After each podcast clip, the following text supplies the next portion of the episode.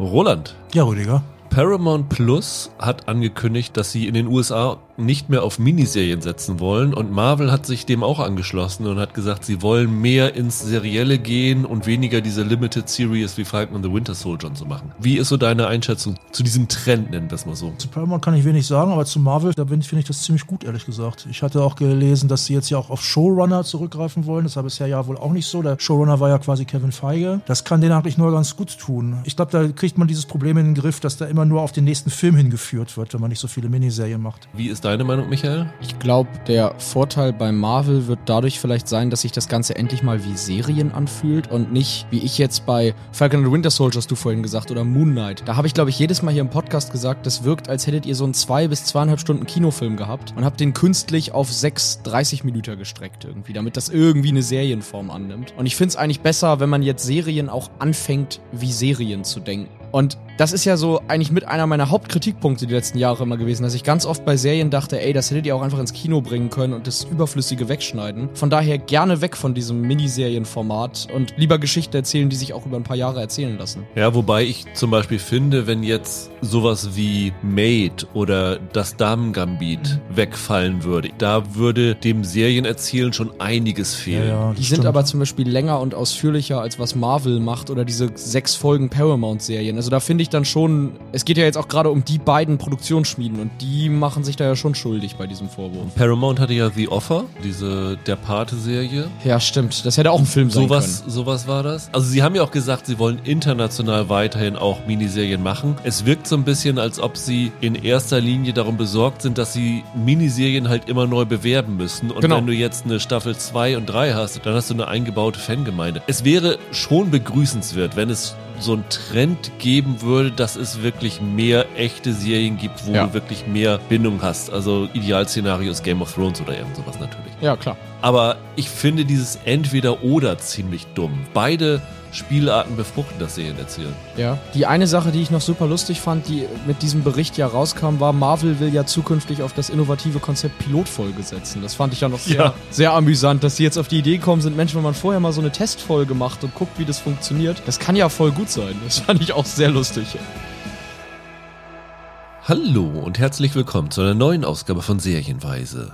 Mein Name ist Rüdiger Meier und ich begrüße ganz herzlich Roland Kruse. Hallo. Und Michael Hille. Hi. Ja, wie in der letzten Woche angekündigt, sprechen wir heute über Der Untergang des Hauses Ascher, eine Serie, Roland, die natürlich wie jede Mike Flanagan Serie bei dir auf der Liste war am Anfang des Jahres an Seen, auf die du dich am meisten freust, richtig? Das stimmt, ja. Von daher musstest du natürlich dabei sein, aber Michael, du bist auch in den letzten Jahren so ein kleiner Flanagan-Fan geworden. Ja, also Midnight Mars. Midnight Mars ist Hammer. Das war für mich der Moment, wo ich gesagt habe, okay, das ist geil. Wir sprechen zuerst zu dritt darüber und dann verabschiedet sich Roland und Michael und ich sprechen noch über die Neuauflage von Frasier, die seit gestern bei Paramount Plus mit den ersten zwei Folgen verfügbar ist. Und wir sprechen mal wieder über eine Apple TV Plus Serie, eine Frage der Chemie, die bei dir auf der Jahresvorschauliste war. Genau, weil ich den äh, Roman gelesen habe, auf dem das Ganze basiert. Mit äh, Brie Larson, auch da sind zwei Folgen da, der Rest kommt dann im Wochenrhythmus.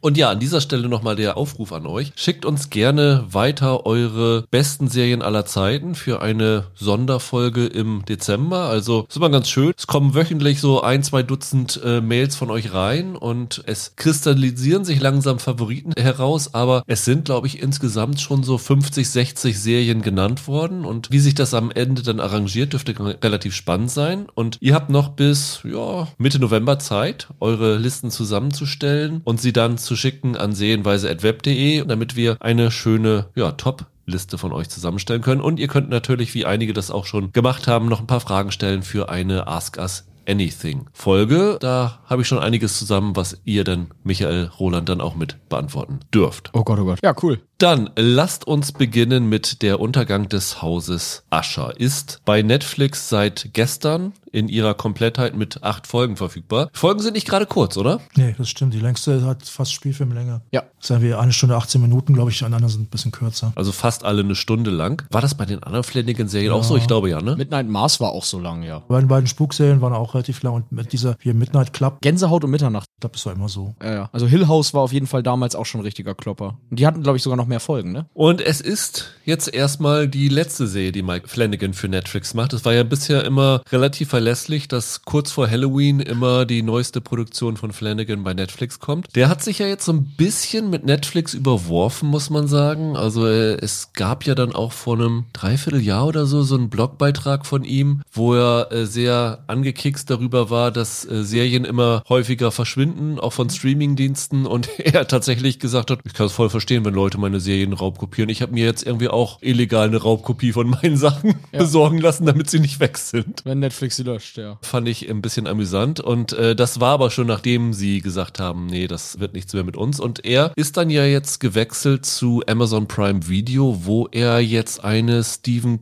King-Sache verfilmt. The Dark Tower heißt ja. es, ne? Du hast das gelesen, Michael, oder? Ja, genau, das ist ja so ein Romanzyklus, ist das ja richtig. Genau, das ist so Kings Versuch, all seine Romane und Welten irgendwie miteinander zu vereinen. Ja, ja. Und das ist so das nächste Epos, das Amazon nach Ja. Herr der Ringe versucht, denke ich mal. Der ist da, glaube ich, ganz gut aufgehoben und ja, verabschiedet sich jetzt mit einer Serie, die sich mit dem Werken von Edgar Allan Poe beschäftigt. Und äh, von daher muss man sagen, konzeptionell ist der Untergang des Hauses Ascher tatsächlich Gänsehaut um Mitternacht am nächsten, oder? Naja, es ist eigentlich eine durchgängige Handlung mit extrem vielen Anspielungen. Es hat ein bisschen episodischen Charakter, Ja. aber nicht so richtig, finde ich. Ich finde, in dem Moment, in dem man erklärt, worum es geht, klingt es, als wäre das so eine Art Anthologie mit Rahmenhandlung, aber das Ja. ist es in dem Fall Ja. nicht. Dafür ist es ein bisschen zu komplex erzählt. Übrigens auch heute um Mitternacht, da waren ja auch die Figuren, erzählten sich ja Gruselgeschichten. Und hier Ja. ist es ja eigentlich nicht so, sondern hier gibt es quasi, wenn man so will, eine Klammer und da drin wird dann eine lange Geschichte erzählt und die ist so ein bisschen episodisch und die wirkt aber vor allem so episodisch, weil man merkt, okay, das spielt jetzt auf verschiedene Geschichten von Poe an. Ja, Ne, genau, also, genau. Aber das war ja bei Gänsehaut um Mitternacht auch, dass sich alles auf andere Werke von dem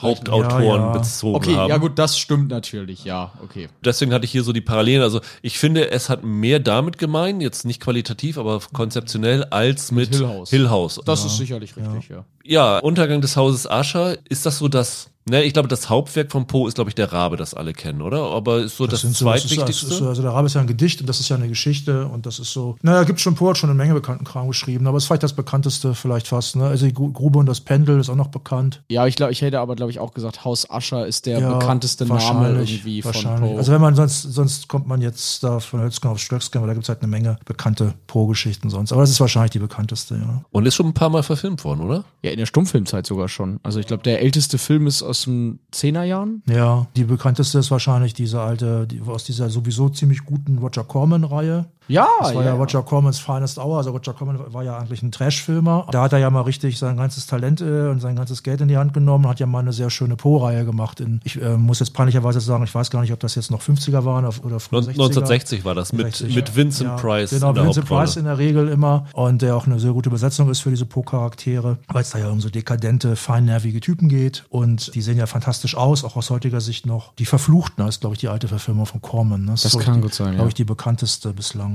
Man muss natürlich sagen, Haus Ascher jetzt ist ja eine Kurzgeschichte nur. Ich glaube 20 Seiten, also wirklich kurz. Ja, die ist kurz. Und besteht, hat ja auch nur drei Figuren am Ende, die da auftreten. Ja, genau. Wobei die eine ist ja fast, fast nur zweieinhalb, ne? muss man fast sagen. Ja, genau. Und einer von den dreien ist halt der Ich-Erzähler. Also es war ja von vornherein klar, auch wenn das jetzt Untergang des Hauses Ascher heißt, dass das jetzt keine 1 zu 1 Adaption dieser Kurzgeschichte sein kann. Das stimmt. Von Poe gibt es ja nicht viel Langes. Ne? Das längste Nee. von Poe ist ja hier Arthur Gordon Pym. Genau. der hier auch mitspielt. Sie ist eine, eine Figur, die so heißt. Das ist halt so eine Art Kurzroman oder auch als Fragment wird es teilweise auch betrachtet. Wobei man bei Poe sagen muss, es gibt diverse Stories, die offenkundig von ihm abgeschlossen wurden und die auch wie ein Fragment wirken. Das war Ja. auch so ein Stilmittel, was er öfter mal benutzt hat. Ja, und in dieser Poe-Geschichte geht es ja darum, dass dieser Patriarch des Hauses Usher, Roderick Usher, der hier gespielt wird von Bruce Greenwood, einen anderen einlädt und ihm von, naja, davon erzählt, dass er und äh, seine Schwester Madeline, die hier von Mary McDonald gespielt wird, ja, die sind so kurz vom, vom Tod und er will so ein bisschen sein Vermächtnis hinterfragen. Ja, es ist halt so, also das Patriarch, der ist im Grunde der Letzte der Blutlinie. Ne? So Genau. ist es eher. Also der ist, Ja. der ist gar nicht unbedingt so alt. Der ist einfach nur super schwächlich und kränklich. Also in der Geschichte wirkt das so, wie wenn der, weiß ich nicht, gar nicht so alt ist. Ich glaube, ein Alter wird, glaube ich, nicht genannt, aber ich habe mir den immer so wie um die 40 vorgestellt. Und der ist halt so krank krank. Seine Schwester ist auch so gebrechlich, schon in ihrem zarten Alter. Die werden nicht mehr lange leben. Und dann beruft er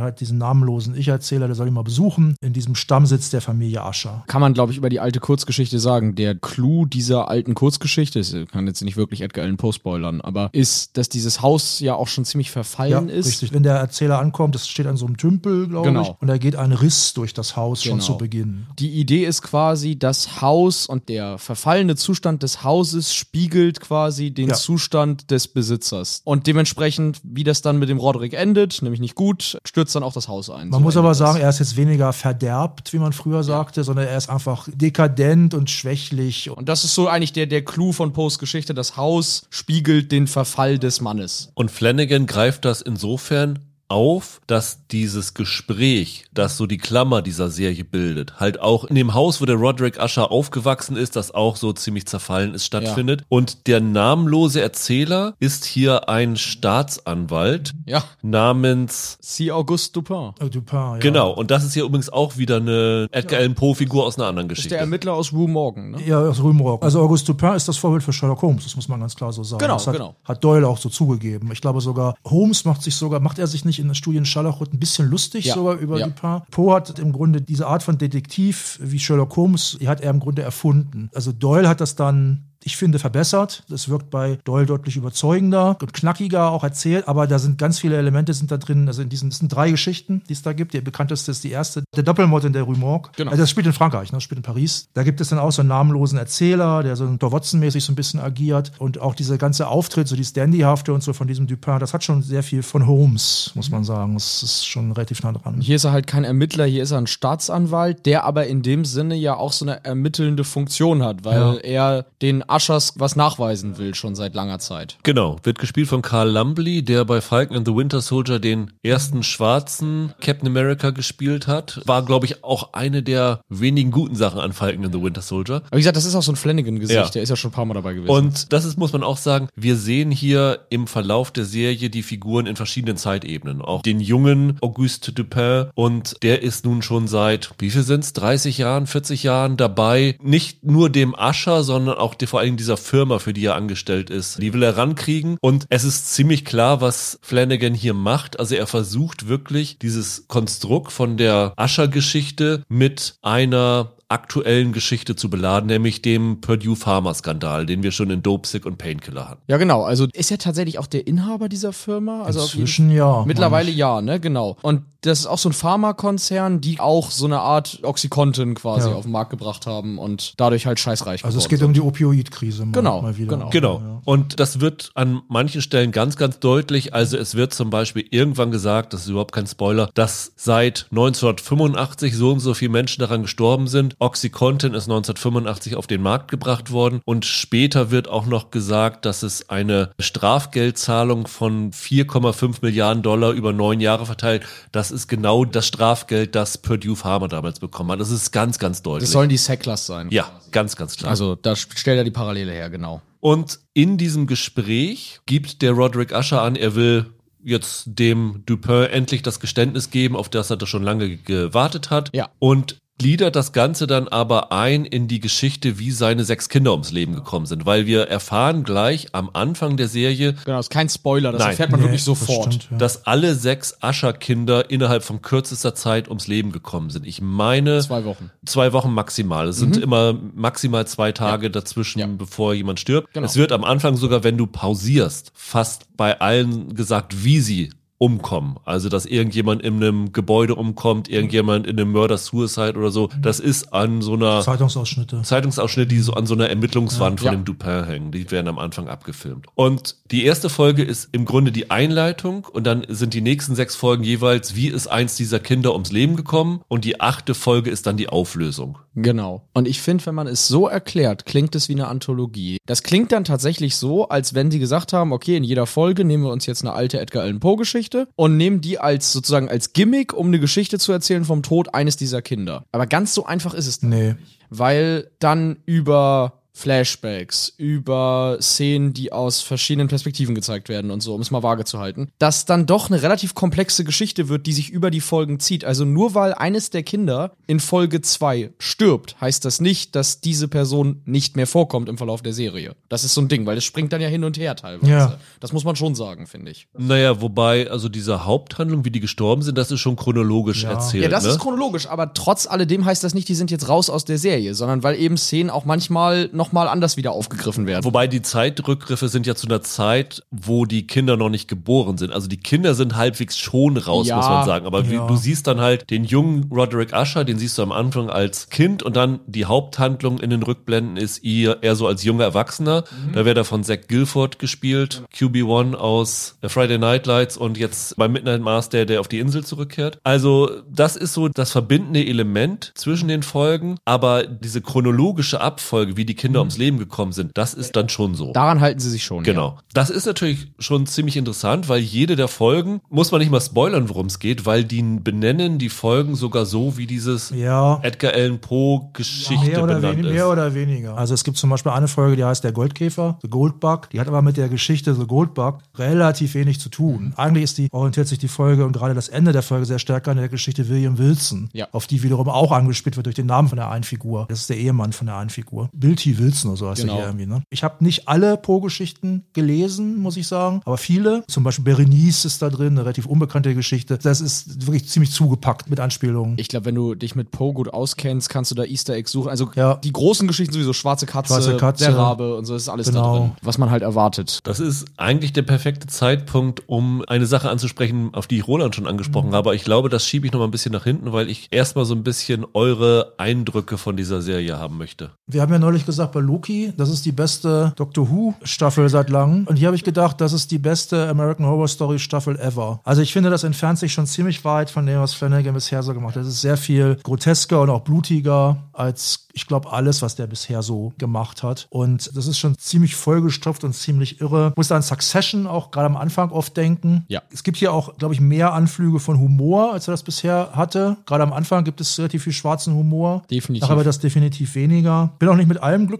aber insgesamt, ich fand es war, es war ein faszinierendes Konstrukt. Ich finde andere Flanagan-Serien besser, Midnight Mars sowieso. Aber ich glaube, gerade diese hier würde ich mir echt nochmal angucken irgendwann, weil da gibt es so viel zu entdecken und ich wollte auch noch mal ein paar Pro-Geschichten nachholen. Das ist schon ein interessantes Teil. Kommt selten vor. Ich fand's sensationell. Ich fand's wirklich richtig klasse. Ich weiß auch, ich habe dir ja schon Tage vor der Aufnahme immer gesagt, so Roland, du guck es endlich, ich will darüber mit dir reden. Ist die ein bisschen überladen? Ja. Die ist aber auch ein unfassbarer Spaß. Du hast da ständig Elemente drin, bei denen ich wirklich dachte, boah, ist das wild. Also die eskaliert manchmal so Ja. schön. Weißt du, was ich meine? Ja. Das ist so ein ganz wilder Mix, teilweise auch aus unterschiedlichen Tonalitäten. Da kommen unterschiedliche Horrorspielarten teilweise zur Geltung. Ja, es wird manchmal richtig grotesk und bunt, wenn man das mal so sagen kann, für Horror. Das schwankt total. Also da gab es wirklich Momente, wo ich auch dachte, okay, geht so in so eine Richtung tatsächlich wie Succession oder sowas, wo das so um so ein bisschen in Anführungszeichen satirisch so Wohlstandsverwahrlosung oder sowas Ja, ja, klar, natürlich. Und dann manchmal geht das dann in so eine ganz derbe Horrorecke und lotet da so ein bisschen aus,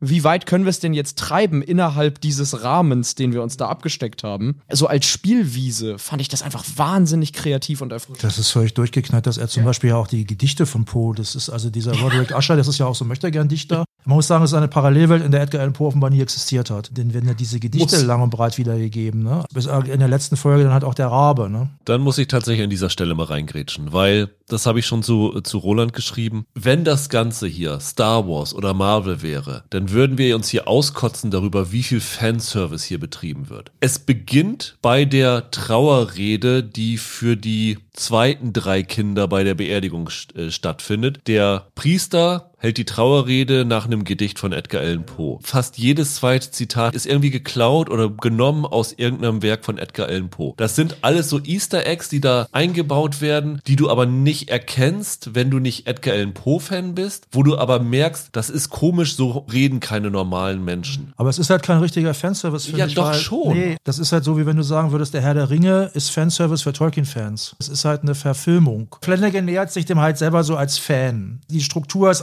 anders als bei sowas wie der Herr der Ringe. Diese Zitate werden halt so eingestreut wie Trivia oder sowas Genau. irgendwie. Darum wirkt das so. Aber es ist halt letztlich eine Literaturadaption. Ne? Genau, das sehe ich auch so. Also House of the Dragon ist ja auch kein Game of Thrones Fanservice. Das ist eine Adaption von verschiedenen Poe-Werken und die Idee ist hier, diesen ganzen Poe-Zyklus sozusagen in eine moderne Erzählung reinzuholen. Also es- für mich ist das das Konzept und kein Fanservice. Es ist nicht so auf die Fahne geschrieben, ne? Untergang des Hauses Ascher und klar Ja. kann man da verschiedene Sachen reinbringen, aber es würde ja keinem den Zacken aus der Krone fallen, wenn er eine halbwegs normale Trauerrede machen würde. Warum muss er jetzt da Po machen? Also das ist dann für mich ein bisschen überzogen, das Ganze einzubauen. Das gehört für mich hier zum Konzept. Ja, Entschuldigung, aber bei Ahsoka gehört es auch zum Konzept, die Sachen einzubinden. Ja, aber das ist ja keine Literaturverfilmung. Also, Genau. Das ist so, wie wenn du die, was weiß ich, die Odyssee verfilmst von Homer und dann taucht da irgendwie ein Zyklop auf. Und dann Oder die sagt man, Sirenen. Ja, oder die Sirenen, dann sagt man, das ist jetzt Fan- Fanservice. Ich verstehe schon, was du meinst. Es ist tatsächlich so, wenn du diese Geschichten kennst. Also zum Beispiel diese eine Geschichte, wo ich dann merke, okay, das ist eine Anspielung auf die Geschichte Berenice. Ich will jetzt gar nicht verraten, welche Szene das ist, um das nicht vorwegzunehmen. Das steht nicht im Titel drin oder so. Natürlich ist das schön für die Kenner von Poe, das zu bemerken. Und es geht vielleicht sogar so weit, dass tatsächlich Leute, die die Geschichte nicht kennen, sich fragen, okay, warum ist das jetzt so? Warum reden die so geschwollen? Aber Ja. mit der Titelargumentation, wäre die Serie denn besser, wenn sie Based on Edgar Allan Poe heißen würde? Also ich finde, die Titelargumentation zieht ja nicht. Die Episoden haben dann auch noch Titel, die auf Poe verweisen und so weiter. Also noch mehr kann er es nicht Ne, ausweisen. ich finde, du kannst die Episoden nach Geschichten konstruieren und sowas, dass das zum Konzept gehört. Aber dass du dann darüber hinaus noch wirklich Gedichte reihenweise da reinbaust, wo ich denke, da werden Vorträge quasi gehalten die ganze Zeit. Und für mich, der kein Edgar Allan Poe Fan ist, sage ich mir, warum muss das da drinne sein? Ich möchte als jemand, der eine Serie schaut, von dieser Serie unterhalten werden. Und das reißt mich mehr raus als rein. ich bin auch kein Edgar Allan Poe Fan. Ich habe jetzt auch keine Edgar Allan Poe Fan T-Shirts oder so zu Hause. Also das bin ich nun auch nicht. Aber Flanagan zielt doch hier ganz eindeutig so einen sehr theatralischen Stil an. Und das gehört hier halt dazu, dass die dann auf diese theatralische Art und Weise sprechen. Und da er Poe verfilmt, liegt es dann halt nahe, dass er sich bei Poe bedient, wenn er die Figuren sprechen lässt. Das erzeugt hier halt eine Form von Atmosphäre, die er damit schafft. Und das für mich hat das absolut funktioniert. Ich kenne auch nicht alles von Poe. Also mir sind da bestimmt auch zig Anspielungen irgendwie entgangen, die da deutlich belesenere Leute als ich sozusagen sofort raussehen würden. Aber wie gesagt, das ist ja hier wirklich die ganze Idee, so eine Spielwiese zu machen, wo ich sage, ich nehme mir alles aus dem Poe-Fundus, was ich irgendwie platzieren kann und bastel das in eine moderne Erzählung um diesen Oxycontin-Skandal, jetzt mal blöd gesagt. Naja, es ist so ein bisschen so eine Ostereiersuche, ne? Also für Fans. Das geht wirklich in der ersten Sekunde los. Das geht los. Ich glaube, die erste Einstellung ist ein Bild von einer Wand und dann hörst du Pink Floyd, Another Brick in the Wall. Ja. Und du weißt als Poe-Fan sofort, es, wobei es reicht auch, die, irgendwie ein paar Filme gesehen zu haben, du weißt, das ist eine Anspielung auf das Fass Amontillado. Ja. Und das ist halt Fun für Leute, die die, die Vorlagen kennen, klar. Das ist für mich auch okay. Da habe ich zum Beispiel nicht erkannt. Das ist dann so subtil, wo ich denke, okay, das ist gut für euch. Mich stört es nicht. Aber in dem Moment, also wenn Bruce Greenwood da in seinem Sessel sitzt und diese Geschichte erzählt, ich war immer total fasziniert, wenn er da erzählt und sowas alles. Aber in dem Moment, wo er anfängt, Poe-Gedichte zu zitieren, bin ich komplett aus der Geschichte er ist halt ein. Dichter und das sind seine Gedichte und die lässt er dann halt vom Stapel, ne? Gandalf fängt in Herr der Ringe auch manchmal an, irgendwelche Verse von Tolkien zu zitieren. Da könnte man sich ja auch fragen, warum muss Gandalf jetzt in Reimen sprechen? Also es ist natürlich richtig, es ist ungewöhnlich. Ja, natürlich. Aber das ist ja gerade auch ein bisschen der Reiz, dass sowas Genau. Verrücktes gemacht wird. Ne? Genau, das ist ja schon der Fun hier irgendwie. Weiß ich nicht, als Fanservice empfinde ich das jetzt wirklich nicht. Ich hatte eigentlich ein größeres Problem damit, dass es nicht nur die Gedichte gibt, sondern dass es auch dann diese typischen Flanagan-Szenen gibt, wo Leute am Tisch sitzen oder sich gegenüber sitzen und nicht nur in der Rahmenhandlung, sondern auch sonst und so quatschen. Da gibt es einige Szenen, wo ich dachte, okay, jetzt ist aber mal gut. Da gibt es ja richtige Monologe, die dann gehalten werden. Es gibt noch ein paar andere Probleme auch. Es entfernt sich in einigen Punkten auch von Poe. Ich kann mal ein Beispiel geben. In der Serie gibt es zum Beispiel gleich sogar mehrere Figuren, die im Grunde man so als femme fatale beschreiben könnte. Ja. Zum Beispiel auch die Schwester von dem Broderick Usher, die Madeline. Die wird in der älteren Version gespielt von Mary McDonnell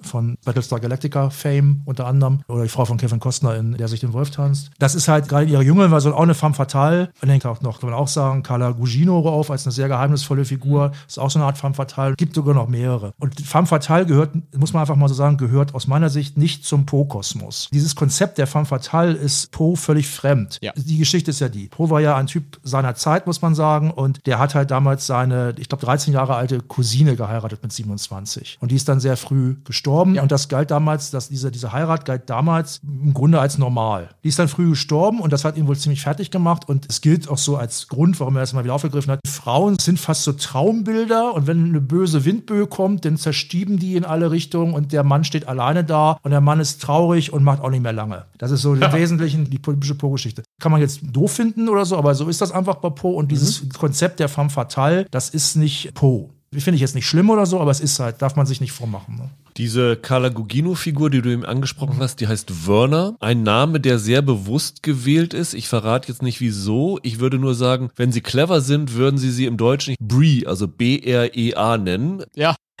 die ist so ein bisschen das andere Bindeglied in den Geschichten, weil es stellt sich relativ schnell raus, dass sie bei all den Todesfällen von den Kindern präsent gewesen ist. Und sie kommen dann relativ schnell darauf. Die Geschwister, also Roderick und Madeline, die haben so einen Superanwalt, du hast ihn vorhin schon kurz angesprochen, Arthur Pym, auch benannt nach einer Po-Figur, äh, wird gespielt von Mark Hamill, den ich anfangs nicht erkannt habe, den ich super finde in dieser auch, Rolle. Fand ich auch richtig gut. Richtig ja. klasse. Und die versuchen dann rauszufinden, warum die Kinder der Reihe nach wegsterben und stellen dann auf Überwachungsaufnahmen von den Todesfällen sowas fest, dass da immer diese Frau da präsent ist. Und dann ist natürlich die große Frage, was ist die Bedeutung dahinter? Und wir lernen das dann relativ schnell kennen, weil sie auch in anderen Teilen dieser Geschichte äh, noch auftaucht und so. Die ist so ein bisschen die vermeintliche Gegenspielerin, die den Aschers ans, ans Leder will, so kann man mhm. so sagen. Ich glaube, ihr hört schon, dass ich nicht ganz so begeistert bin wie ihr beide. Und das hat jetzt nicht nur damit zu tun, was ich eben gesagt habe, sondern ich habe das so ein bisschen so einen Verlauf gehabt. Ich habe mit der Serie angefangen und fand die ziemlich klasse. Es ist eine ziemlich herausfordernde Rolle für Bruce Greenwood, im Sessel zu sitzen und diese Geschichte zu erzählen und zu monologisieren und dabei das Interesse des Zuschauers hochzuhalten. Und ja. ich finde, das macht er verdammt gut, ja. Weil die Betonung, die er da drauf hat, jetzt im Englischen, ich habe es jetzt noch nicht auf Deutsch gesehen, also ich habe wirklich an seinen Lippen gehangen. Und dann hast du natürlich so diese Flanagan-typischen Effekte, die du so von Hill House und so kennst, wenn du genau hinschaust, wenn er das erzählt, ist er immer abgelenkt. Und dann siehst du ganz im Hintergrund so einen Schatten sich auf einmal bewegen, also dass da irgendwer noch in diesem Raum ist. Das wird am Anfang ganz subtil gemacht und kommt dann im Laufe der Geschichte immer mehr in den Vordergrund, weil ich finde, das können wir sagen, er hat Visionen ja. von seinen verstorbenen Kindern. Das kann man ruhig sagen. Das ist auch tatsächlich in den ersten Minuten eigentlich schon. Ja. Genau, weil bei der Beerdigung dreht er sich um und sieht da irgendwelche Leute und die Kinder suchen ihn halt heim, wie sie aussehen, nachdem sie zu Tode gekommen sind. Deswegen dieses ganz mit den blutigen Effekten. Und das fand ich am Anfang super effektiv und so. Und je länger das angedauert hat, desto langweiliger fand ich's, weil ich hatte so das Gefühl nach drei, vier Folgen, okay, ich weiß jetzt, wie mhm.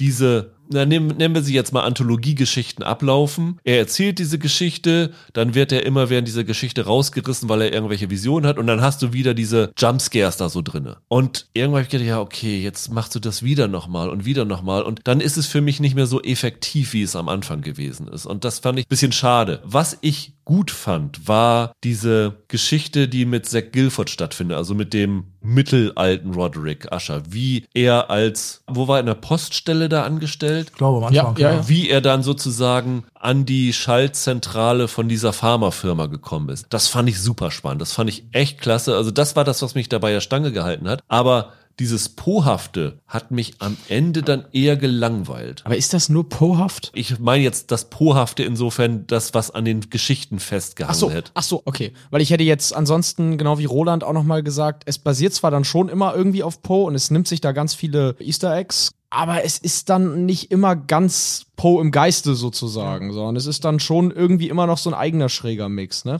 Ich kann das auch nachvollziehen. Ich weiß genau, was du meinst. Für mich war hier das Herausragende sozusagen, dass durch diesen sehr wilden Mix, den der da aufgemacht hat, das war wirklich wie so ein bunter Blumenstrauß an Ideen und Möglichkeiten, der konnte überall hin mit mir. Also nach drei, vier Folgen habe ich gesagt, okay, du kannst jetzt, du kannst theoretisch alles machen jetzt in der nächsten Folge und wahrscheinlich schlucke ich das auch wieder, weil du dich so aufgefächert hast, dass die Möglichkeiten quasi endlos sind, wie du jetzt mit mit diesen Figuren umgehen kannst. Das fand ich super faszinierend. Und da ist auch nicht unbedingt jede Idee Gold, die er da reinschmeißt. Das stört mich dann aber in Summe nicht mehr, weil es für das Erlebnis sozusagen, sich da immer wieder darauf einzulassen, was macht er jetzt, wo geht er jetzt ja. hin, welchen Ton schlägt er jetzt an, das an sich war schon klasse. Also dieses Gefühl, was passiert jetzt wieder Verrücktes, hat mir auch Spaß gemacht. Gerade am Anfang vor allem eher auch. Ich fand das Finale tatsächlich nicht so doll, muss ich sagen. Damit habe ich auch ein großes Problem. Also es ist auch tatsächlich schwächer als in der Vorlage. Das Finale und sein Aufbau in der Vorlage Vorlage in äh, das Untergang des Hauses Aschers. Da hat Poe ja was Schönes erfunden damals. Das ist ziemlich äh, effektiv. Und ich finde das hier tatsächlich ein bisschen zu schnell und nicht so richtig gut inszeniert, ehrlich gesagt, wenn ich ehrlich bin. Okay, krass. Also wirklich das Finale jetzt, ne? Die letzten Minuten Ja, der so letzten ungefähr, Folge. ja, ja. Nee, da habe ich ein anderes Problem mit. Kannst du das ohne zu spoilern? Ja, ich kann es ohne? Spoilern erzählen. Wir haben eben ja schon gesagt, dass die Haupthandlung sehr auf dieses Purdue Pharma zugeschnitten ist. Und das fand ich auch ehrlich gesagt ziemlich klasse und ich fand das viel besser zum Beispiel, als es Painkiller jetzt nochmal wieder gemacht hat. Also ich fand das irgendwie ziemlich clever, das so da hinzustricken. Und das hat man jetzt schon relativ häufig gehabt. Also jetzt gab es ja auch noch diesen, wie hieß der, Pain Hustlers, dieser Film bei Netflix, der sich auch darauf bezogen hat. Aber hier fand ich das ziemlich clever zusammengemischt. Und dann kam diese letzte Folge.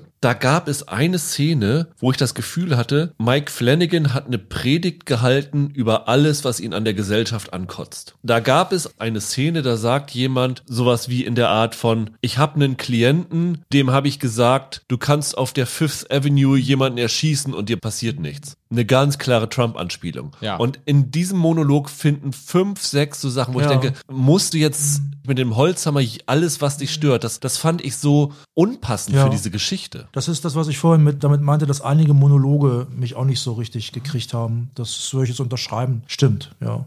Okay.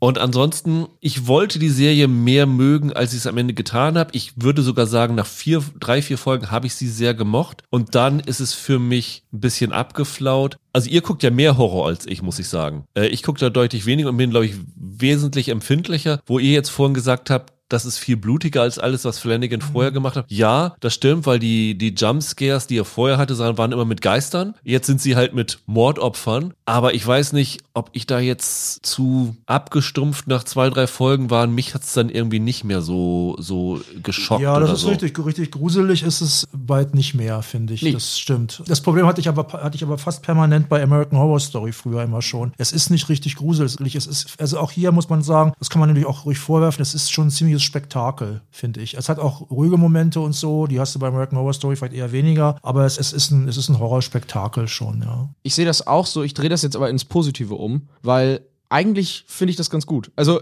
stimmt, Hill House und Bly Manor habe ich auch noch als ziemlich unheimlich im Kopf. Ich glaube, gerade Hill House hatte wirklich so ein paar Folgen, wo du richtig Die haben mehr auf psychologischen Horror gesetzt. Genau, das hier ist schon, naja, weniger subtil. Das ist schon sehr protzig und, und spektakelhaft. Aber halt auch da wieder, das für mich Geile an dieser Serie ist dieses, wie, wie sagt man, we threw everything in but the kitchen sink. Ja. Ungefähr das ist das für mich auch in der visuellen Umsetzung. Und eigentlich gefällt mir das. Wir schmeißen jetzt mal wirklich alles rein, was da irgendwie geht und jedes Motiv, das irgendwie da reinpasst. Und ich finde es tatsächlich gekonnt, wie er da so hin und her jongliert sozusagen. Es stimmt, sie waren nicht so richtig gruselig in dem Sinne. Beschwere ich mich gar nicht. Ich wollte es nur noch mal eben klarstellen, weil ihr vorhin gesagt habt, das ist blutig. Ich finde, es ist für jemanden, der Horror nicht mag, nicht unerträglich. Nein. Das wollte ich nur noch mal klarstellen. Das stimmt. Ich finde, Flanagan spielt hier mehr mit so einer sehr morbiden Form von Schadenfreude teilweise. Also wenn da diese teilweise wirklich einem echt auf den Keks gehenden, reichen Arschgeigen, Entschuldigung, so ein bisschen freut man sich dann ja schon, wenn die über ihre Hybris stolpern. Das ging Ja. mir dann schon in einigen Geht halt sehr Folgen viel um Hybris hier, ne, Ja, muss man sagen. genau, das ist so ein halt- Oberthema. einige von denen Figuren sind amüsanter als andere. Klar. Katie Siegel zum Beispiel, als Flanagans Frau, fand ich eine ziemlich unterhaltsame Figur. Ist quasi die PR-Managerin, Spin-Doktorin von dem Ja. Verein. Camille Lespanaye heißt die, ist auch wieder aus einer Po-Geschichte, ne? Das ist aus Rümrock, ist das. Also es ist kein- ist kein besonders bekannter Po-Name, muss ich sagen, muss ich nachschlagen. Und dann äh, Raoul Kohli fand ich, habe ich teilweise gelacht, muss ich sagen. Würde ich gerne mal in einer richtig komischen Rolle sehen. Fand ich auch ziemlich gut. Der spielt Napoleon. Den möchte gern Game Designer. Ja, Der eigentlich- möchte gern, Der eigentlich, der eigentlich Leute dafür bezahlt, dass sie Games designen. Ja, genau. Ein Problem, was ich hatte, ist gesagt, ich habe das Gefühl gehabt, der hat da so viel reingeschmissen, der hat einige Sachen fast vergessen. Also zum Beispiel, was soll dieses Gequatsche, das ist eigentlich mit ein- eins meiner Hauptprobleme, was soll dieses Gequatsche um den Algorithmus? Die Martin ist ja angeblich so ein Computergenie und sie hat einen Algorithmus entwickelt und das spielt dann ganz am Schluss auch nochmal eine kleine Rolle. Aber ich muss ganz ehrlich sagen, ich habe das Gefühl gehabt, davon kommt fast nichts. Das ist einer von diesen Punkten, wo ich das Gefühl hatte, Flanagan schreibt alles rein, was ihn stört, als so Holzhammer-Botschaft, weil da geht's ja auch sehr um künstliche Intelligenz. Ja. Es gibt sogar mindestens an zwei Stellen eine Anspielung darauf, dass für Filme oder Serien KI eingesetzt werden könnten und so. Also der Grund, warum das ohne jetzt zu viel zu spoilern drin ist, ist ja, weil es dann am Ende einen Bezug zur. Ja, aber der ist so klein, der Bezug. Ja, das stimmt. Es wird doch immer behauptet, die Madeline wäre so genial, aber von ihrer Genialität, außer dass sie böse Pläne vielleicht Mhm. schmiedet und so, habe ich da nicht so wahnsinnig viel gesehen, muss ich ganz ehrlich sagen. Ich fand die Figur letztlich, obwohl sie schon Screentime hat und so, fand ich sie ein bisschen underwritten eigentlich. Du hast da schon erwartet, dass da in der Auflösung nochmal der Ja. große Klopfer Ja. mitkommt und der kam dann nicht. Das wurde dann nur für so einen Ja. kleinen Gimmick benutzt. Das, ja, ja. das passiert halt automatisch, wenn, so wie hier halt das Konzept ist, ich schmeiß da wirklich alles irgendwie Ja. rein. Jedes Motiv, das ich aus Poe entnehme, muss seine moderne Entsprechung in irgendwas finden. Das ist noch- hier ja schon die genau. Also nochmal eine Sache will ich nochmal loswerden, was Easter Eggs angeht. Wie verrückt das auch teilweise ist. Also zum Beispiel die Lespagne, also die, die Kate Siegel, die hat einen Angestellten, der heißt Toby. Und dann sagt, nicht, nicht nur einmal, sondern dreimal, sagt sie dann Toby Dammit. Toby Dammit ist eine Figur aus einer ziemlich unbekannten Poe-Geschichte, die vor allem darum bekannt ist, weil es eine Fellini-Verfilmung davon gibt. Nämlich in dem äh, insgesamt ziemlich schlechten Episodenfilm Außergewöhnliche Geschichten. Die Fellini-Geschichte gilt als die beste mit Recht. Ich habe die vor kurzem nochmal gesehen. Und die heißt Toby Dammit, die Originalgeschichte heißt aber Don't bet the devil your head, heißt die. Das ist so eine ganz kurze Moritat, ist das eigentlich. Das hat er da einfach reingeschmissen, weil er weiß, die Leute, die Poe-Fans, die, die kennen zumindest die Fellini-Verfilmung. Ich fand es ein bisschen komisch, dass es dreimal erzählt hat, aber ich, ich fand das schon, schon wieder so bekloppt. Bei einigen Stellen habe ich wirklich darauf gewartet, dass jetzt da noch was kommt. Also zum Beispiel, dieser Tobi ist ja Teil von einem Liebespaar. Und da habe ich gedacht, da kommt jetzt noch eine Anspielung auf diese Geschichte Hüpfefrosch, Hopfrog, äh, weil da geht es ja auch um ein Pärchen. Und das kommt dann aber gar nicht. So viel ist aber verraten. Aber für diese Hüpfefrosch-Geschichte gibt's doch am Ende, in der letzten oder vorletzten Folge noch eine Anspielung drauf. Ich habe es irgendwo gegoogelt und bin dann dabei bei Hopfrog gelandet. Okay, kann sein. Das ist mir nicht mehr aufgefallen. Die Grundgeschichte fand ich, habe ich jedenfalls nicht, nicht erkannt. bei so Internetdokumentationen von öffentlich-rechtlichen Kanälen ist das ja. Ja. ganz oft, dass wenn irgendein Begriff fällt, den man nicht so kennt, so ein Fremdsprachenbegriff oder irgendwie sowas. Irgend so ein englischer Modebegriff, dass dann unten rechts so eine kleine Infobox eingeblendet wird mit einer kurzen Erklärung. Du könntest in dieser Serie ohne Ja. Frage die ganze Zeit so Po-Infoboxen einblenden. Übrigens, Toby Dammit kommt eigentlich aus. Also, das könntest du die ganze Zeit. Kannst du auch einen Podcast zu jeder Folge machen. Ja, genau, du könntest wirklich, also da kannst du dich richtig austoben. Diese Hopfrog-Anspielung ist meiner Meinung nach gewesen, es kommt irgendwann eine Figur mit so einer Hofnarrenmütze. Ja. Und das hat, glaube ich, mit dem Ach zu so, tun. okay. Ah, okay. Wobei diese Figur, die die trägt, ist ja eigentlich eine Figur aus das Fass Amontillado, ne? Weil ich habe dann immer zwischendurch mal gegoogelt und äh, bin dann immer auf Da bin ich gestoßen. tatsächlich So als jemand, das stimmt, kennt. das stimmt. Der Hüpfelfrosch ist ja ein Hofnarr, das stimmt schon, ja, ja. hm. Lass uns zum Abschluss nochmal sagen, wie ihr jetzt Untergang des Hauses Ascher im Flanagan Netflix-Kosmos einordnet. Also, ich glaube, für uns alle ist Midnight Mars die beste, Was, oder? was möchtest du, ein Ranking oder was? Ja, genau, genau. Da muss ich aber erstmal überlegen jetzt. Midnight Mars ist für uns die beste. Was kommt danach bei dir? Also ich finde es sehr schwierig. Ich muss aber tatsächlich sagen, jetzt so rein persönlich, Midnight Mars ist die beste, dann kommt äh, Spuk in Hill House, dann käme für mich tatsächlich Bly Manor und dann käme tatsächlich erst House of Usher. Das sind aber die, wirklich die vier guten. Und Midnight Club, also Gänsehaut und Midnight ist für mich eine letztlich misslungene Serie, muss ich leider sagen. Das Ranking ist bei mir ganz genauso, ja. Also ich habe ein bisschen Probleme damit, weil die ist halt sehr anders, House of Usher. Und allein, dass die schon so anders ist und so ein Spektakel ist, das finde ich auch schon wieder gut. Ich muss nur einfach sagen, wenn es jetzt darum geht, wie hat die mich mitgenommen, dann mag ich die anderen einfach lieber. Ich kann dir das gerade gar nicht sagen. Also Gänsehaut um Mitternacht fand ich nicht gut. Das war die eine Serie, die ihm so ein bisschen daneben gegangen Ja. ist. Ja. Obwohl die auch gute Elemente hatte, ehrlich Ja. gesagt. Ich fand, glaube ich, Bly Manor tatsächlich ein bisschen besser als Hill House. Das habe ich damals auch schon gesagt. Irgendwie hat, mir die, hat die mich ein bisschen mehr gekriegt. Und die hier, jetzt Spuk in Haus Usher und Midnight Mars, fand ich beide klasse. Vielleicht finde ich Usher sogar noch ein Stück geiler, weil ich das einfach wirklich genossen habe, wie schräg das war. Und wie gesagt, manchmal gehen da so kleine Sachen daneben, aber ist egal. Das war einfach so, das runter zu bingen, war der Wahnsinn. Für mich war das mit eines der Erlebnisse dieses Jahr. Ich habe tatsächlich wildes Zeug geträumt, nachdem ich die ersten drei Folgen gesehen Das habe. glaube ich ja. dir sofort. Also ich, hatte ich das dieses Jahr überhaupt schon, dass ich bei irgendeiner Serie gedacht habe, boah, ist das schräg? So schräg? Nee, glaube ich nicht. War, glaube ich, echt ein Highlight für mich bislang dieses Jahr. Okay, dann wissen wir ja schon, dass es bei dir am Ende des Jahres in den Top 10 auftaucht. Und ich würde vermuten bei Roland auch. Ja, wahrscheinlich wird es das tun. Ich ja. bin mir echt sehr sicher, ja. Ja, dann, also für Flanagan-Fans auf jeden Fall was, für Po-Fans noch viel mehr was, würde ich sagen. Also es hilft da schon, wenn man da Kenntnis hat. Ich glaube, da zieht man dann noch mehr draus, als wenn du da Ja. ständig gucken musst, wo bezieht sich das darauf, weil Klar. du das Gefühl hast, dir entgeht sonst was. Klar, das ist sicherlich so. Ich bin jetzt hier der Negativste gewesen. Ich finde es keine schlechte Serie. Ich finde es für die erste Hälfte eine sehr gute Serie, für die zweite Hälfte eine okaye Serie, dementsprechend leicht positiv fürs Ganze, aber mm, für mich ist halt Midnight Mars nochmal drei Stufen drüber gewesen. Ich muss aber wirklich sagen, Netflix kann dem Flanagan echt nachweinen. Die haben da wirklich einen ihrer besten Kreativen jetzt verloren. Und dass der da jetzt zu Prime rübergeht, muss die eigentlich echt ärgern, weil das ist mit der beste Serienmacher, den die da hatten. Aber ist halt auch einer, der immer abgeschlossene Serien macht und ich weiß nicht, auch bei Netflix so im Interesse ist. Wobei es verkauft sich ja für Netflix einfach zu sagen, es ist die nächste Mike Flanagan-Serie. Ja, ja. Bei Roland zieht das sofort, ne? Muss man ja sagen. Gab es nicht mal diesen Spruch vom Flaniverse oder Flaniverse? Ja, ja, genau, irgend sowas, ja, ja. Sie haben halt einfach den Fehler gemacht, dass sie es nicht als Anthologie mit Spuk in gemacht haben. Spuk in Hill House, Spuk in Bly Manor, Spuk in Haus Usher, Spuk in Crockett Island oder wie das, wie, die, wie das in Midnight Mars hieß. Hätte man ja machen können, ne? Dann wäre das auch so eine Art Serie gewesen. Das wäre eine Möglichkeit gewesen. Dann, Roland, bedanke ich mich bei dir und wir hören uns bestimmt die nächsten Wochen nochmal wieder und dann machen Michael und ich weiter mit den zwei anderen Serien. Tschüss.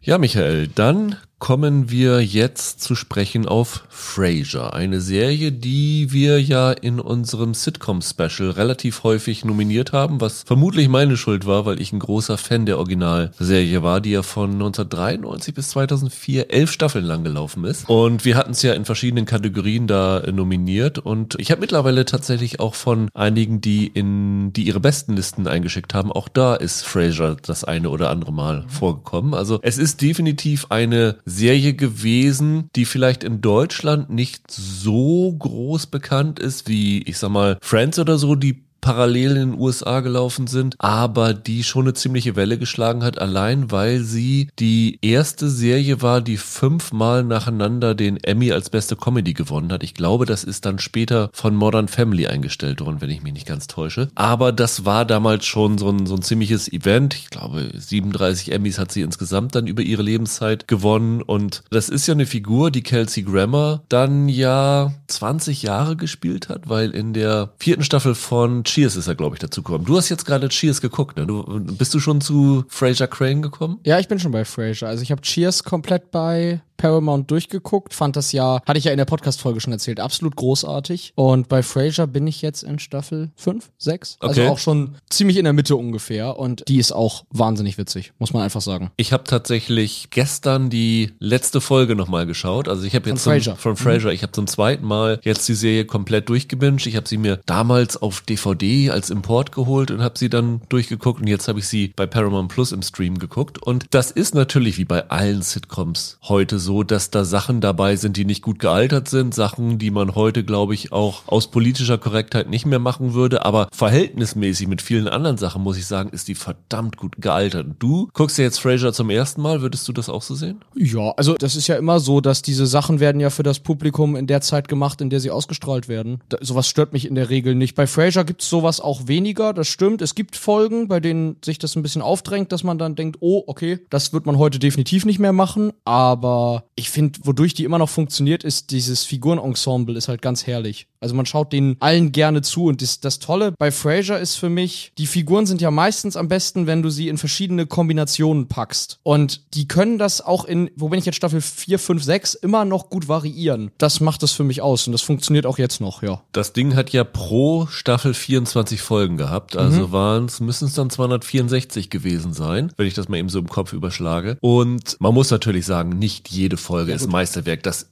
ist einfach nicht möglich. Aber was ich erstaunlich finde, das wirst du dann, wenn du weiterschaust, auch feststellen, selbst so in Staffel 10 und 11 gab es immer noch so Highlight-Folgen, wo du wirklich schenkelklopfend auf dem Sofa sitzt, weil die hat so perfektioniert diese Comedy of Errors, wo es dann halt sehr, sehr viele Verwechslungen gibt. Ganz legendär ist diese Folge mit der Skihütte. Ich weiß nicht, ob du die schon gesehen hast. Die, ich habe einige Folgen aus den späteren Staffeln Ja. auch gesehen. Du hast mir ja damals vor der Genau. Podcast-Dings so ein paar Highlight-Folgen Ich glaube, die Halloween-Folge hatten wir auch Genau. nochmal geschaut. Das ist ja so der Stil, der am perfektesten ist. Da gibt's sogar in der elften Staffel noch so ein Ding, wo gleichzeitig eine Striptease-Tänzerin für einen Junggesellenabschied, eine Therapeutin und ein Kindermädchen eingestellt werden sollen und die Leute dann verwechseln, wer für welchen Job da ist und so. Und das ist immer total lustig. Und deswegen ist Frasier für mich eine meiner Lieblings-Sitcoms und jetzt wird sie tatsächlich nach 19 Jahren dann, dann nochmal, ja, fortgesetzt kann man nicht sagen, ne? Aber es ist so der dritte Auftritt von, von Frasier. Also in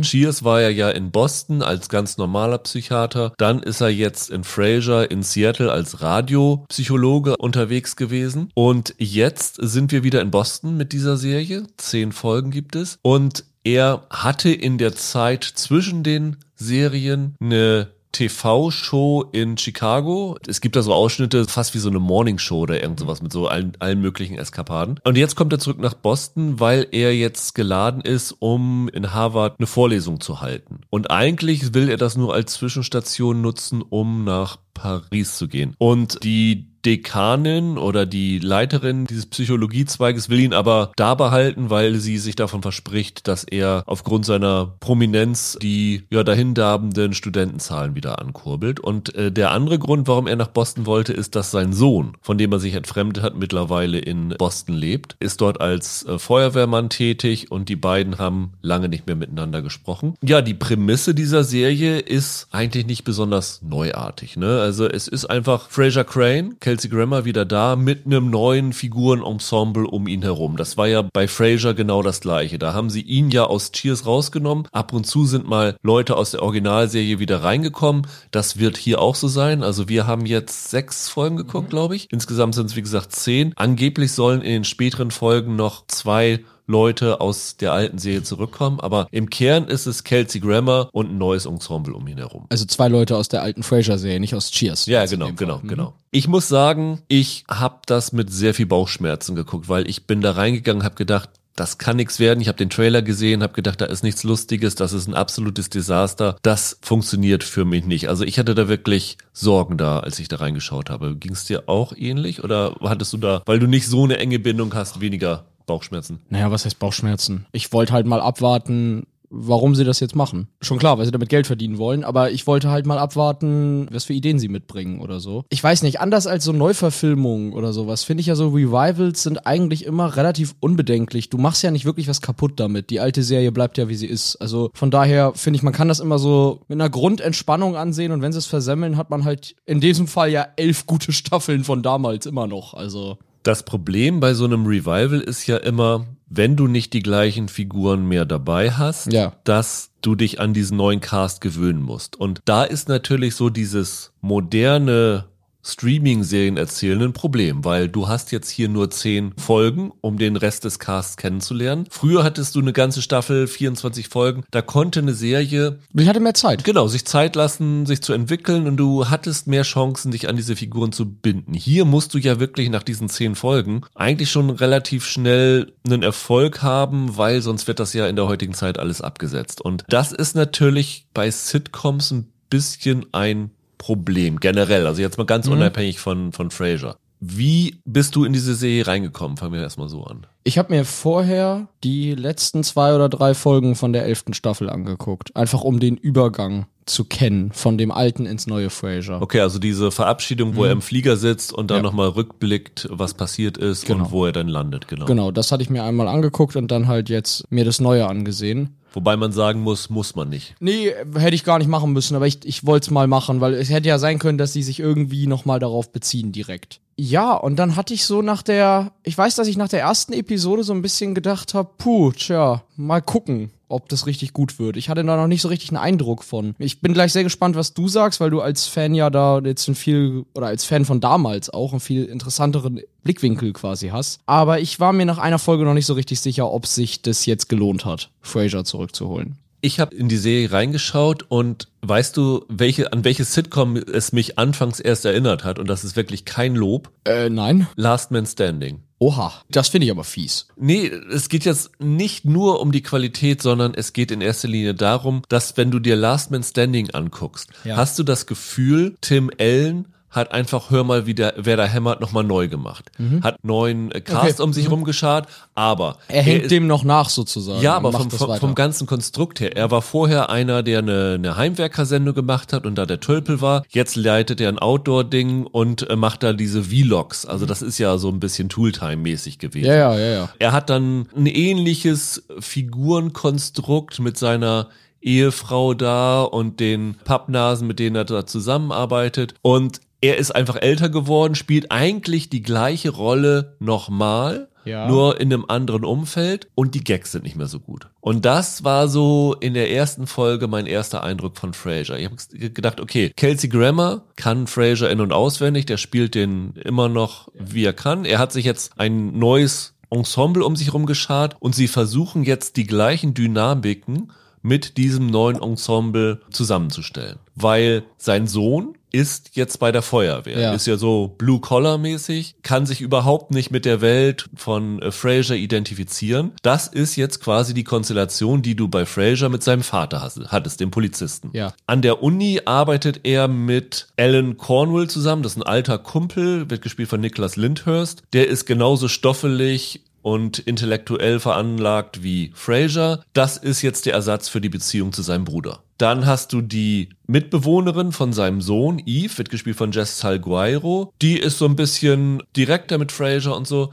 Das ist so sein Verhältnis zu Ross. Ja, Und so geht das in dieser ganzen, ganzen Serie weiter. Von daher habe ich gedacht, okay, ihr versucht jetzt wirklich das Erfolgsprinzip von Fraser nochmal zu wiederholen. Und daran habe ich mich am Anfang gestoßen, weil ich halt mit diesen neuen Figuren noch nicht so viel anfangen konnte. Und ich muss dann aber sagen, dass es schon im Verlauf dieser sechs Folgen für mich besser geworden ist. Also es ist für mich nicht das große Desaster gewesen, das ich von Fraser erwartet hatte. okay, soweit gehe ich mit. Ich finde auch nicht, dass es ein großes Desaster geworden ist. Ich finde aber nicht, dass es richtig gut ist. Ich fand's über den Verlauf dieser Folgen ganz nett. Ich fand, da waren manchmal Momente drin, die sind ganz witzig. Sie haben sogar so eins, zwei nette Anspielungen sogar noch auf die Cheers-Zeit teilweise. Also es gibt mal einen Satz, wo Grammar wirklich so mit Zwinker, Zwinker Richtung Publikum quasi direkt über Cheers spricht. Das war schon alles ganz amüsant. Aber tatsächlich, ich habe jetzt eigentlich nach den Folgen immer noch die Frage, die ich vor der ersten Folge hatte, nämlich, warum genau habt ihr das jetzt gemacht? So richtig eine coole neue Idee hattet ihr ja wirklich nicht damit.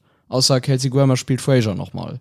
Nee, also wie gesagt, da ist absolut nicht, nichts Neues zu finden. Und wenn ich das mit den elf Staffeln Frasier vergleiche, ist das für mich die zwölf beste Staffel Frasier. Also das ist definitiv schwächer als alles andere. Aber wie gesagt, da muss man so ein bisschen vielleicht gnädig mit der Serie sein, weil sie halt zu wenig Zeit hat, um diese Figuren so richtig einzuführen. Und ich fände es wirklich schade, wenn diese Serie nach zehn Folgen eingestellt werden würde, weil ich glaube, es steckt immer noch ein bisschen Potenzial drinne, wenn sie nach einer Staffel feststellen, diese Dynamiken funktionieren. Diese Figur ist besser, diese Figur ist weniger gut. Zum Beispiel taucht da ja dann auch der Neffe von Fraser auf. David heißt, der wird gespielt von Anders Keith. Der ist dann auch wie Niles mit so Keimphobien und sowas alles. Das ist zum Beispiel eine Figur, die für mich nicht so wirklich funktioniert, wo ich mich gefragt habe, muss die jetzt nach sechs Folgen dabei sein? Und sowas muss man nach zehn Folgen evaluieren und dann mal gucken, wie das funktioniert. Und dann kannst du eine zweite Staffel schreiben, auf die Stärken und äh, Schwächen der Figuren zugeschnitten, vielleicht noch ein bisschen Anpassung im Ensemble und dann würde ich das nicht ganz abschreiben, weil es gab da wirklich gute Lach dabei. Also zum Beispiel in der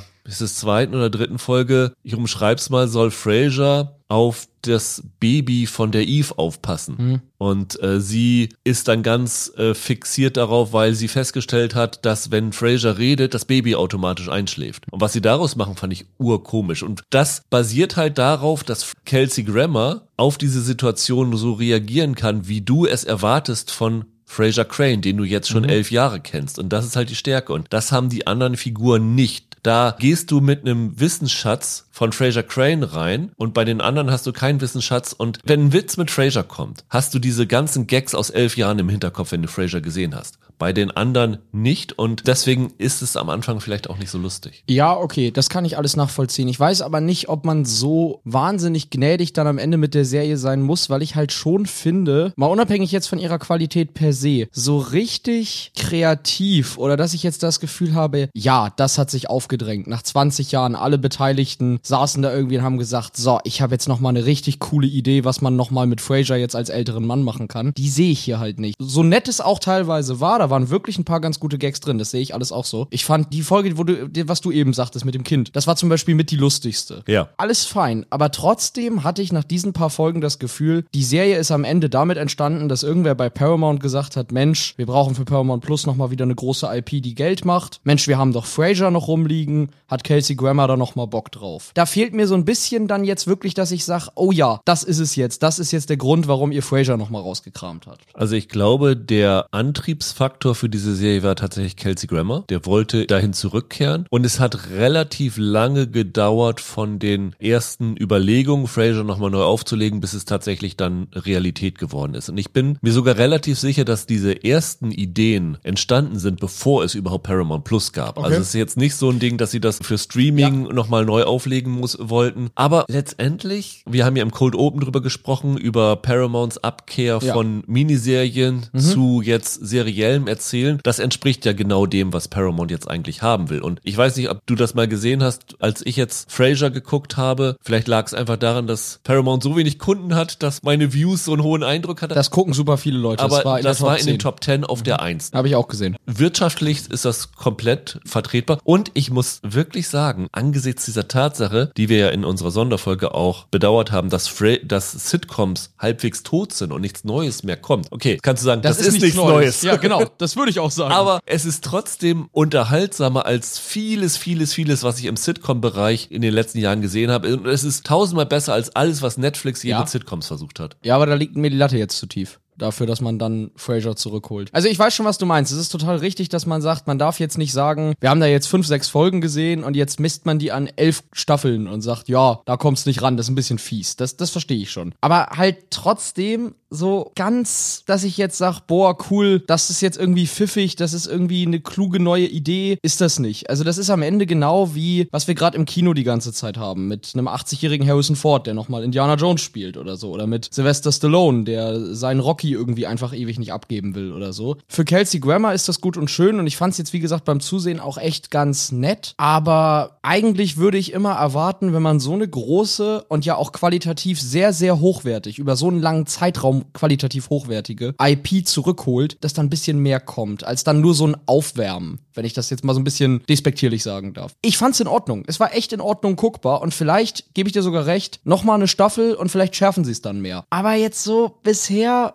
langt mir das nicht. Ich finde, es ist was, was man gut gucken kann, was man gut nebenbei schauen kann, was ich jetzt so als jemand, der wirklich jetzt gerade das durchgeschaut habe, wo ich sage, das ist nicht so schlimm, wie es mir, weil das hätte wirklich ganz, ganz leicht Ja. ein absolutes Mega-Desaster werden Hätte können. es, hätte Und es. ich finde es auch ganz interessant, wie so die Reaktionen in den USA sind. Wenn du die Kritiken dir mal anschaust, die gehen von eins von fünf Sternen bis fünf von fünf Sternen. Hab also die gesehen. gehen wirklich richtig weit auseinander. Ja. Und ich habe ehrlich gesagt noch nicht festmachen können, warum. Ich konnte da nicht sozusagen sagen, Leute, die Frasier mochten, finden super oder Leute, die Frasier mochten, fanden es mies und die Neuen finden super. Das äh, fand ich ganz interessant. Also es ist wirklich, glaube ich, sehr individuell, wie du auf diese Serie reagierst. Ja, ich glaube, vielleicht hat es auch tatsächlich was damit zu tun. Also so habe ich es zum Beispiel dieses Jahr bei diesem Indie-Film wahrgenommen oder bei einigen dieser Rocky-Sachen oder was ich da eben so angesprochen habe. Ich glaube, es hat auch ein bisschen damit zu tun, sagt man sich, okay, ich bin einfach froh, dass ich jetzt nochmal irgendwie, was sind das jetzt insgesamt, zehn Halbstünder? Ja, 20 Minuten, glaube ich. Bisschen länger sind die schon, ne? Also 20, 25 Minuten ungefähr. Ja. Dass ich jetzt noch mal so zehn Folgen mit dem, mit dem Fraser und Kelsey Grammer verbringe. Oder sagt man halt, so wie ich das jetzt gemacht habe, quasi, ja, wenn ihr den schon zurückholt, dann muss aber auch noch mehr kommen. Weißt du, was ich meine? Ich, und ich glaube, in der Spanne hält sich das irgendwie auf. Also ich habe die Hoffnung, dass in den vier Folgen, die uns noch fehlen, zumindest eine Folge dabei ist, die diese Stärke wieder aufgreift. Dieses Comedy of Errors. Dass sie da mal so eine große Verwechslungsfolge haben. Weil da habe ich eigentlich mit gerechnet, dass sie eine hier reinbringen. Ja, und schon früh eigentlich. Ja. Das ist das Aushängeschild Genau, von Fraser. das garantiert dir, dir Lacher. Also wenn sie es noch bringen, ist es vielleicht sogar ganz gut, dass du ein bisschen wartest, bis du die Figuren kennengelernt hast. Aber ich hoffe wirklich, dass sie das tun, weil sie müssen sich wirklich darauf konzentrieren, dass sie das, was funktioniert hat, irgendwie ins ja, 21. Jahrhundert bringen, auch wenn Fraser noch bis 2000 irgendwas gelaufen ist. Da würde ich mich sehr drüber freuen. Und ich brauche natürlich noch ein bisschen Zeit. Also ich bin so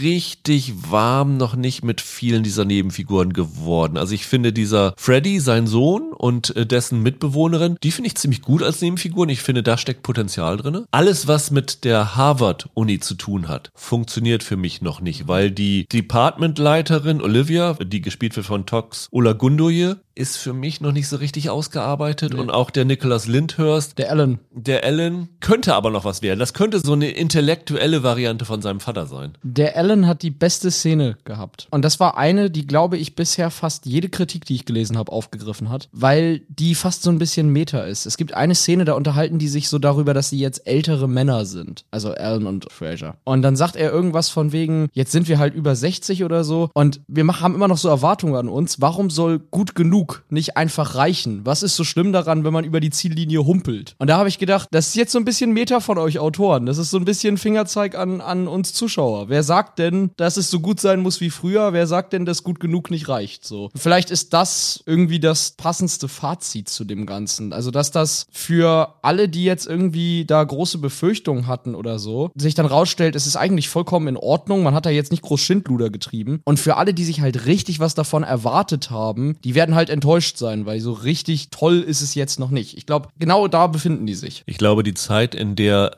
man sich von Reboots noch was erwartet hat, ist, ist glaube ich, längst vorbei. Ich muss sagen, ich war schon so ein bisschen, habe ich so ein Kloß gekriegt. In der letzten Szene der ersten Folge gibt's noch mal so ein In Memoriam. Na, Segment ist zu viel gesagt, aber so Leute, die verstorben sind. Da ist unter anderem, fand ich ganz interessant, der Sohn von dem Nicholas Lyndhurst dabei, der kurz zuvor verstorben ist, sehr jung. Und es ist natürlich John Mahoney dabei, der Martin Crane, also seinen Vater gespielt hat. Den haben sie dann auch noch mit so einer kurzen Videoszene gehabt. Das fand ich irgendwie irgendwie nett gemacht. Und ja, es ist schon so, Martin fehlt, Niles fehlt, David Hyde Pierce war ja, muss man sagen, glaube ich, in der Originalserie derjenige, der der heimliche Star gewesen ist, der immer diese physische Comedy reingebracht hat, der so ein bisschen Slapstick reingebracht hat. Der wollte nicht wieder dabei sein, weil er irgendwie jetzt am Theater Karriere hat und irgendwie nicht wieder zurück in diese Sitcom-Welt wollte. Die fehlen natürlich. Das muss man ganz, ganz klar sagen. Aber ich bin im Moment noch so und sage, ich will diesen neuen Figuren eine Chance geben geben. Ich will den Autor, dem Autorenteam, das glaube ich zu großen Teilen auch aus den Original Fraser Autoren besteht und auch der Regisseur von dem Ganzen, James Burroughs, der zumindest die ersten zwei Folgen inszeniert hat, hat ja die ganzen alten Fraser Folgen inszeniert. Den möchte ich noch ein bisschen eine Chance geben. Was ich mich noch gefragt habe, Michael, ob sie vielleicht einen Fehler damit gemacht haben, das Ganze weiter als Multicam-Comedy vor Publikum aufzuzeichnen, mit Lachern. Ob wir da über diese Zeit nicht hinweg sind und ob das nicht, auch wenn es Fraser Frasier-Tradition es besser funktioniert hätte, wenn sie es nicht gemacht hätten. Ob die Zeit für diese Art von Sitcom vorbei ist, kann ich dir nicht sagen. Aber vielleicht wäre Frasier in einem anderen Format, also so vielleicht wie Modern Family, also ohne die Mockumentary-Teile, aber so in einem anderen Format irgendwie zu machen. Vielleicht wäre das, das hätte das Neue sein können oder irgendwie die, das, das zündende Element, das es dann irgendwie frisch macht oder wo man denkt, okay, dadurch habt ihr jetzt nochmal eine neue Idee für die Figur. Ich habe mich das auch gefragt, ob es nicht vernünftiger gewesen wäre, zumindest davon abzuweichen und da irgendwie einen Schuss Modernität oder so reinzubringen. Ja, das habe ich mich auch gefragt. Und stattdessen hätten sie für mich gerne auf diese neu eingesungene Version von Kelsey Grammer von dem Abspannlied verzichten können, weil das alte ist so ein bisschen kultig, aber dieses neue, wie er das so jazzig irgendwie einsingt, funktioniert für mich irgendwie nicht so gut. Hat ein bisschen was davon, wenn William Shatner früher gesungen hat, oder? Ja. Also dieses, dieser Sprechgesang. Ja, stimmt schon. Aber insgesamt, ich glaube, ihr kriegt einen ganz guten Eindruck davon, ob das was für euch ist und gerade wenn ihr Fraser-Fans seid, gebt dem mal eine Chance Songs und vielleicht ist es sogar ganz gut, es jetzt nicht sofort zu gucken. Also es ist jetzt seit Donnerstag sind die ersten beiden Folgen da und dann gibt es bis zum 7. Dezember wöchentlich eine Folge. Und ich glaube wirklich, es wird besser funktionieren, wenn man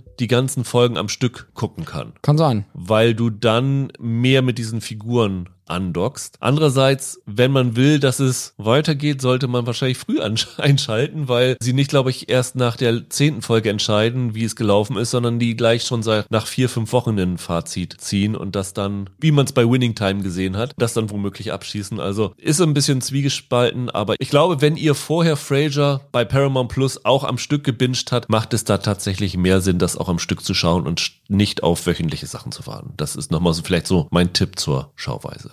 Dann, Michael, kommen wir zu eine Frage der Chemie. Heute bei Apple TV Plus mit den ersten beiden Folgen gestartet. Die restlichen sechs Folgen kommen dann bis zum 24. November im Wochenrhythmus. Wir haben schon, wie immer bei Apple, alle Folgen sehen können, ne? Ja. Und ja, du hast gesagt, du hast das Buch gelesen, auf dem das Ganze basiert. Wurde äh, geschrieben von Bonnie Gamis damals, ist erschienen 2022. Das ist auch noch gar nicht so alt, ne? Im April letztes Jahr, ja. Also muss Apple sich ja wahrscheinlich ja schon fast die Rechte gesichert haben, bevor es erschienen ist, weil so schnell einen Turnover kannst du eigentlich nicht haben. Ich glaube auch. Also man muss dazu sagen, ich lese ziemlich viel. Ich versuche eigentlich so ein gewissen, gewisses Maß an Büchern im Jahr voll zu kriegen. Und du kamst letztes Jahr, wenn du dich so in Bestsellerlisten rumtreibst, an eine Frage der Chemie nicht vorbei. Das war im April erschienen und im Juni hat, hat jeder drüber geredet. Das war wirklich das Buch letztes Jahr. War das beim Buch auch so, wie wenn man jetzt die Serie guckt, dass du dir denkst, das ist eine wahre Biografie Biografie, die sie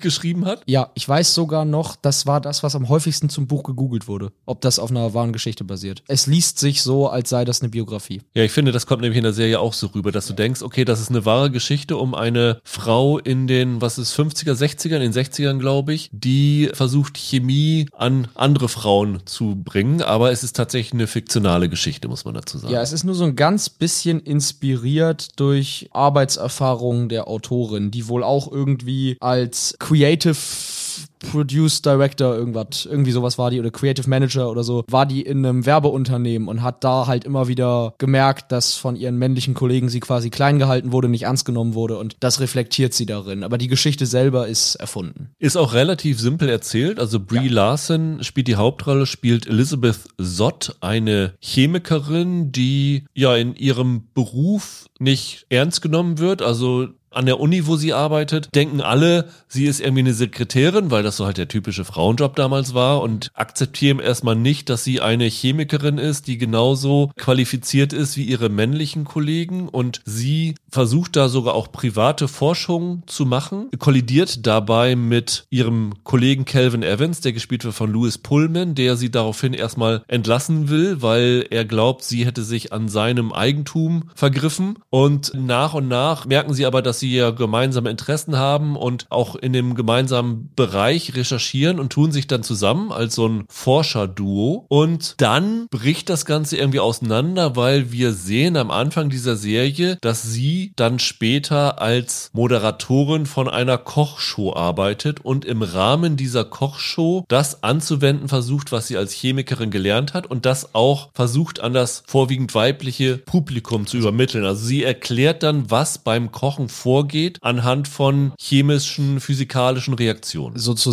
sie sprengt das Patriarchat damit ein bisschen auf. Sie, sie als Frau kriegt sie halt nur die Kochshow sozusagen, weil das Frauensache ist, aber sie nutzt das dann, um Bildungsfernsehen für Frauen zu machen. Genau, die nächste Generation ja. an MINT-Frauen heranzuzüchten. So ein bisschen nach dem Motto, den männlichen TV-Produzenten ist eh egal, was ich da in meiner Kochshow erzähle, dann kann ich da auch die Leute über Chemie aufklären. So, das ist so die Idee. Genau, und ich finde, damit ist die Serie schon erklärt. Das ist es, ja. Mehr muss man dazu nicht ja. sagen. Es ist sehr schön, wie bei Apple, normal ausgestattet. Also die 60er kommen richtig schön rüber, finde ich. Was hat dich genau an diesem Buch so gereizt damals oder dir so gefallen an dem Buch, als du es gelesen hast? Das hat super viel Witz der feministische Gehalt dieser Geschichte, der ist gar nicht jetzt unbedingt so groß, wie man vermuten würde, weil am Ende ist es Popliteratur. Also es ist schnell, vergnüglich, unterhaltsam geschrieben. Da geht es jetzt nicht um die ganz großen Moralpredigten oder darum, jetzt wirklich dem, das Patriarchat irgendwie auf, auf den Zahn zu fühlen oder irgendwie sowas. Darum geht es da jetzt nicht wirklich. Das ist aber wahnsinnig beschwingt und amüsant erzählt. Die Komik resultiert ja daraus, dass sie als den Wissenschaften zugetane Person selber erstmal so ein bisschen sich arrangieren muss mit diesem Format Kochshow und mit diesen ganzen äußeren Beschränkungen, die sie da hat. Und dann die Prämisse der Geschichte ist ja schon Witz, weißt du? Also sie, sie schlägt ihn quasi so ein Schnippchen, sie unterwandert so ein bisschen das, was man von ihr erwarten würde und schiebt dann so ihr Sendungsbewusstsein mit ein in diese banale Kochshow sozusagen. Und diesen Witz hat das Buch auch. Und das hat mir gut gefallen. Das war wirklich schnell, es hatte Tempo und also die Komik darin war quasi sehr einfühlsam. Du bist sozusagen dieser Figur recht nahe gekommen und hast dich dann mit ihr gefreut, wenn sie den Männern in ihrem Leben wieder ein Schnippchen schlagen konnte. Und das hat Spaß gemacht. Und hat die Serie das für dich auch mit rübergebracht? Ja. Ich würde sogar sagen, das ist in dem Sinne eine ziemlich perfekte Adaption, als alles, was im Roman gut funktioniert, in dieser Serie auch gut funktioniert. Und alles, was im Roman nicht funktioniert, der hatte durchaus seine, seine Schwächen, die sind hier auch drin. Also die Schwächen findest du hier halt ganz genauso. Können wir auch gleich noch ein bisschen mehr zu sozusagen zu sagen, was das dann im Einzelnen ist. Aber es ist eigentlich wirklich ziemlich genau die Serie, die in meinem Kopfkino sich sozusagen abgespielt hat beim Lesen. Ich finde, die haben sehr gut den Esprit und den Geist dieses Romans in Bilder gepackt. Ich bin, glaube ich, an diese Serie mit komplett falschen Erwartungen rangegangen. Okay. Alles, was ich als Nichtleser über diese Serie wusste, war die Prämisse, die ich eben gerade erzählt habe. Dann ist diese Serie losgegangen und du siehst sie in der allerersten Szene der Serie, wie sie diese Kochshow moderiert. Ja. Und ich habe so erwartet, okay, das wird jetzt diese feministische Selbstermächtigungsgeschichte von dieser Frau, die sozusagen das mit dieser Kochsendung alles unterwandert und es würde so eine unterhaltsame Sache, die im Fernsehbusiness spielt. Das war war so meine Erwartung. Und dann sind sie von dieser Kochszene zurückgesprungen, war es zwei Jahre, vier Jahre vorher, ich weiß nicht genau, welcher Zeitraum es war, und erzählen dann erstmal die ganze Vorgeschichte, wie sie zu dieser Kochshow gekommen ist. Und das, was ich eigentlich erwartet habe, was die Serie mir bietet, geht erst so richtig in Folge 5 los, wenn ich mich nicht ganz täusche. Ziemlich nach der Hälfte, ja. Ja, von daher hatte sie mich komplett auf dem falschen Fuß und deswegen hatte ich hier auch den kompletten Gegenentwurf zu Ascher, wo ich gesagt habe, die hat mich am Anfang total gepackt und da bin ich weggerutscht dann nach der Hälfte. Hier war es so, dass ich mich die ersten vier Folgen teilweise gelangweilt habe und als die Serie dann das aufgegriffen hat, was ich erwartet habe, da hat sie mir dann besser gefallen. Okay. Beim Lesen fand ich das schon. Ich fand es beim Gucken jetzt auch. Das ist ja, wenn man nur die Rezeptur anguckt, ist das ja eine etwas leichtfüßigere Version vom Damengambit. So das sperrige weibliche Genie in einer Männerdomäne, die dann so selbstermächtigt sich da irgendwie dann doch durchsetzt und eigentlich wird von ihr erwartet, sie soll gut aussehen und viel lächeln und dann überzeugt sie dann am Ende alle damit, dass sie eigentlich was drauf hat. Da gibt's ja viele Parallelen. Dann müsste es mir ja gefallen haben, weil ich mochte ja sowohl, sowohl Damen-Gambit als auch Drops of God, wo ich gesagt habe, das ist das neue Damen-Gambit. Ja, aber vielleicht gefallen dir Schach und Wein ja besser als äh, Kochen und Chemie. Oder äh, es liegt daran, dass Brie Larson nicht rothaarig ist, keine Ahnung.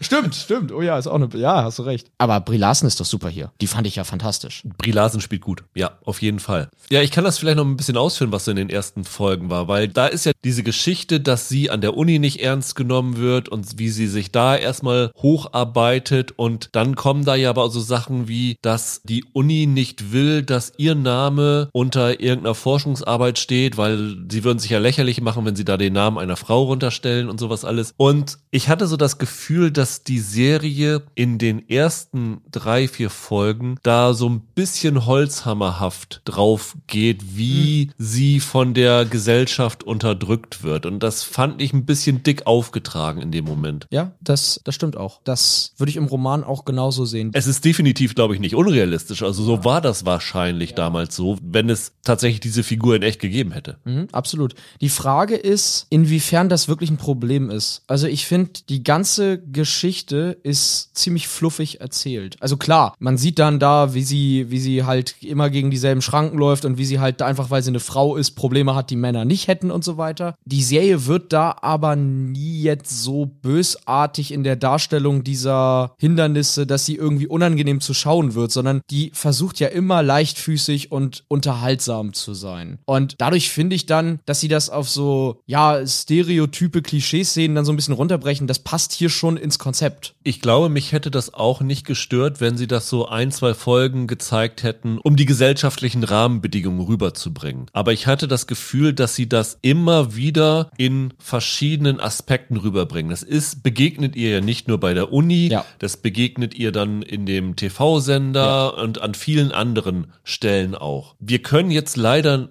nicht, würde ich sagen, auch wenn ihr die zweite Folge schon gesehen habt oder sehen könnt, das Ende der zweiten Folge verraten, weil da passiert ein äh, ziemlicher Cliffhanger, der die Geschichte so ein bisschen auf den Kopf stellt. Ja. Wenn die Serie danach so schneller in diese Richtung, wie sich ihre Karriere dann zum Fernsehen entwickelt Ja. hat, gekommen wäre, hätte sie mir, glaube ich, besser gefallen. Was mich total gestört hat, und da muss ich sagen, das halte ich für eine richtig bekloppte Entscheidung, die vielleicht auf dem Papier als cleveres Gimmick gedacht gewesen ist. Die dritte Folge, und auch da will ich verklausulieren, erzählt die Geschichte aus einer komplett anderen Erzählperspektive, mit der du absolut nicht rechnest. Das fand ich so selten dämlich, wie man auf diese Idee kommen kann, das nach diesem Moment am Ende der zweiten Folge zu erzählen, weil ich gedacht habe, ich will jetzt wissen, was hier mit Figur X passiert als Folge von dessen und ihr bringt mir jetzt hier so einen Schwachsinn. Da habe ich mich richtig drüber aufgeregt. Das kann ja nicht immer nach deinem Willen gehen bei allem. Fandst du das nicht total seltsam? Ich fand es auch ungewöhnlich. Es wird auch sagen,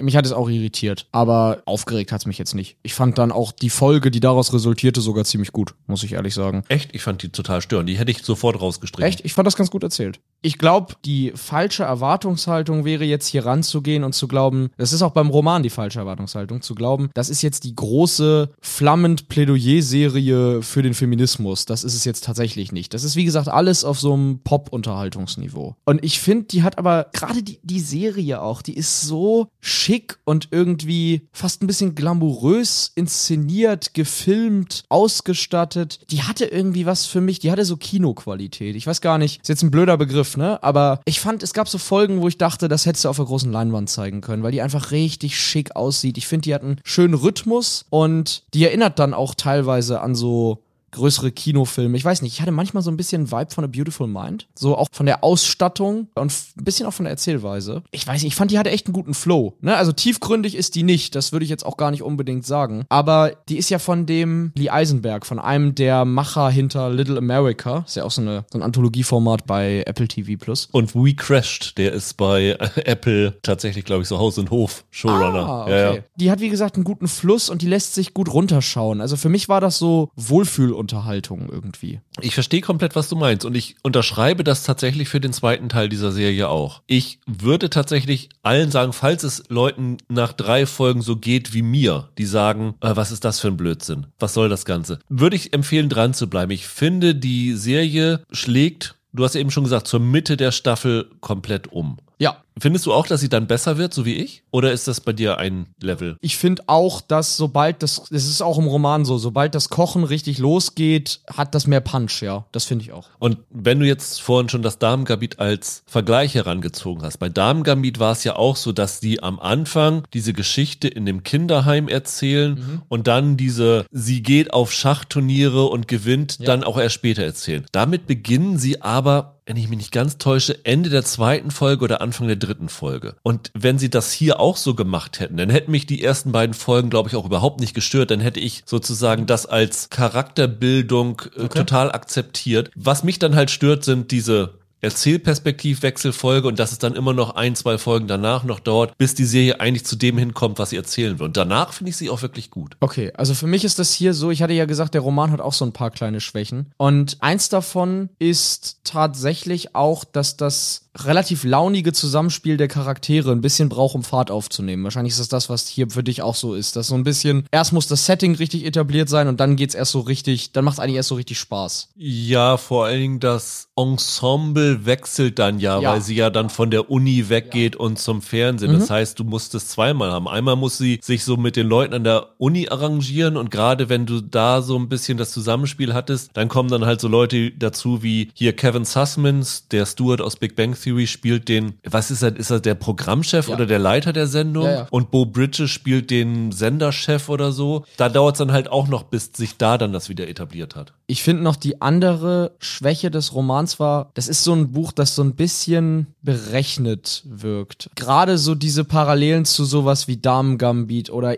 anderen ähnlichen Geschichten in den letzten Jahren, die drängen sich halt schon ein wenig auf. Also beim Lesen habe ich schon die ganze Zeit gedacht, tausch Schach durch Kochsendung oder durch Chemie aus und dann hast du hier ungefähr dieselbe Konstellation. Das kann man der Serie jetzt irgendwie auch vorwerfen. Ich finde, die hat aber auch Qualitäten, die du im Buch logischerweise nicht hast. Eine ganz große Qualität, die übrigens auch einen direkten Bezug zum Damengambit hat, ist der Soundtrack von Carlos Rafael Rivera. Der hat bei Damengambit auch die Musik gemacht und äh, jetzt auch hier. Und der hat hier so einen richtig coolen Jazz-Soundtrack geschrieben, den ich total atmosphärisch fand. Und was auch super ist, der Vorspann der Serie Ja. ist fantastisch. Das ist so eine Bleistiftzeichnung auf so Karo-Papier, Mhm. Ja. wo alles so entwickelt wird. Das fand ich ganz, ganz schön. Ja, wie quasi auf so einem Block, auf dem Chemiker dann sich Notizen Genau, machen, ne? genau. Fand ich, fand ich eine tolle Idee. Fand ich auch. Also, die hat ihre Schwächen. Ich, ich gebe dir auch durchaus recht, das dauert am Anfang sicherlich zu lange. Und wie gesagt, ich fand die dritte Folge insgesamt in Ordnung. Ob sie unbedingt sein muss, weiß ich nicht. Das stimmt. Aber die lohnt sich trotzdem anzugucken, finde ich. Die dritte Folge meinst du jetzt? Nee, die ganze Serie. Okay. Als Ganzes, Ja, ja. finde ich, lohnt sie sich auf jeden Fall Ja, anzugucken. finde ich auch. Aber es ist schon komisch, weil du hast ja jetzt diese zwei Folgen, die jetzt verfügbar sind. Dann kommt dieser Cliffhanger. Und wenn du dann die nächste Folge nächste Woche siehst, dann erwartest du ja, dass da jetzt eine Resolution für diese Figur kommt. Und die enthält dir diese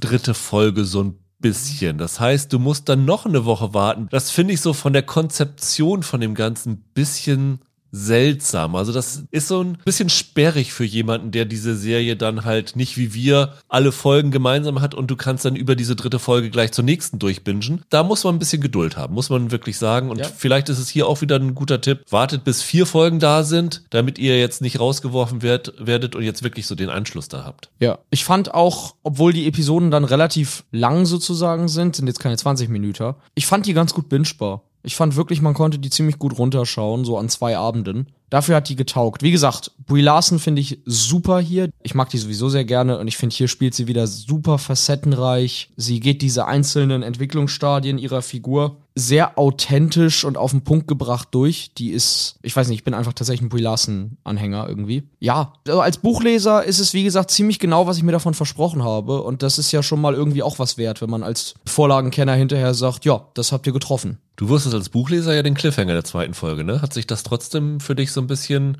überrascht und noch geschockt in dem Moment? Ich habe beim Gucken der zweiten Folge dann ja geahnt, dass, dass sie es so machen werden. Ich fand's, ich fand's ziemlich cool, ja. Es, deswegen, es war umso überraschender, dass sie dann in Folge drei die Auflösung erstmal so ein bisschen verweigern, sondern dann halt da diesen Perspektivwechsel machen. Aber nee, ich fand's cool. Ich fand's echt gut. Alles klar, also von dir eine dicke Empfehlung. Also heute, Michael, ich weiß nicht, was man mit dir gemacht hat, aber du bist heute sehr, sehr positiv gewesen. Vielleicht haben wir irgendwie unfreiwillig so einen Freaky Friday Buddy Switch gemacht und ich bin heute ein bisschen der miese Peter gewesen. Also ich habe sowohl bei Ascha als auch bei eine Frage der Chemie Sachen auszusetzen gehabt. Ich würde aber nicht dahin gehen zu sagen, beide Serien sind schlecht, sondern beide sind gut guckbar. Ich finde sie nicht auf einem Level konstant durchlaufend. Ich würde sogar sagen, Frasier und so, also das sind alles drei Serien, die man sich gut anschauen kann. Ist für mich nichts dabei, wo ich sage, oh, das ist ein Muss gewesen, aber ist auch nichts dabei, wo ich sage, guckt euch das gar nicht an, da verschwendet ihr eure Zeit. Ja, also mein Fazit wäre heute, Untergang des Hauses Ascher ist für mich mit das Must-See des Jahres. Noch abgedrehter und äh, verrückter wird's dieses Jahr, glaube ich, nicht mehr. Es ist echt, wenn man da Bock drauf hat, ist das so eine, so eine geile Wundertüte, wie Holger immer sagt. Frasier ist nett, aber irgendwie ein bisschen überflüssig. Und eine Frage der Chemie ist für mich so ein Crowd-Pleaser. Das ist, glaube ich, eine Serie, die kann ich mit 15 Leuten gucken und alle sind sich hinterher einig, dass die ganz gut war. Wenn du mich nicht einlädst. Ja, du fandst die aber dann ja am Ende auch ganz gut. Ja, Also ich glaube, das ist okay. wirklich so eine Konsensserie. Ja, ja. Dann, Michael, hören wir uns in der nächsten Woche wieder. Ich bin mir noch nicht ganz sicher, was wir rannehmen, weil es kommt jede, jede Menge und es ist aber nichts, was sich so richtig aufdrängt. Ich glaube, wenn wir einen Screener kriegen, würde ich gerne in die Netflix-Serie Bodies reinschauen. Das klang irgendwie ganz interessant. Die dritte Staffel von Upload kommt bei Amazon. Total Control ist eine Arte-Serie, die klang ganz interessant. Könnte man sich auch mal der Mediathek wieder widmen. Und äh, Michael, ich weiß nicht, ob du Lust hast, dir Walking Dead Dead City bei Magenta anzuschauen als großer Walking Dead-Kenner. Ich habe tatsächlich schon reingeguckt. Ach, guck mal, dann müssen wir das ja auch rannehmen. Und Club Las Piranhas bei RTL kommt auch noch. Also irgendwas aus dem Mix werden wir nächste Woche haben. Bis dahin. Habt ein schönes Wochenende, bleibt gesund und schickt uns viele, viele eurer besten Serien aller Zeiten. Macht's gut. Ciao, ciao. Ciao.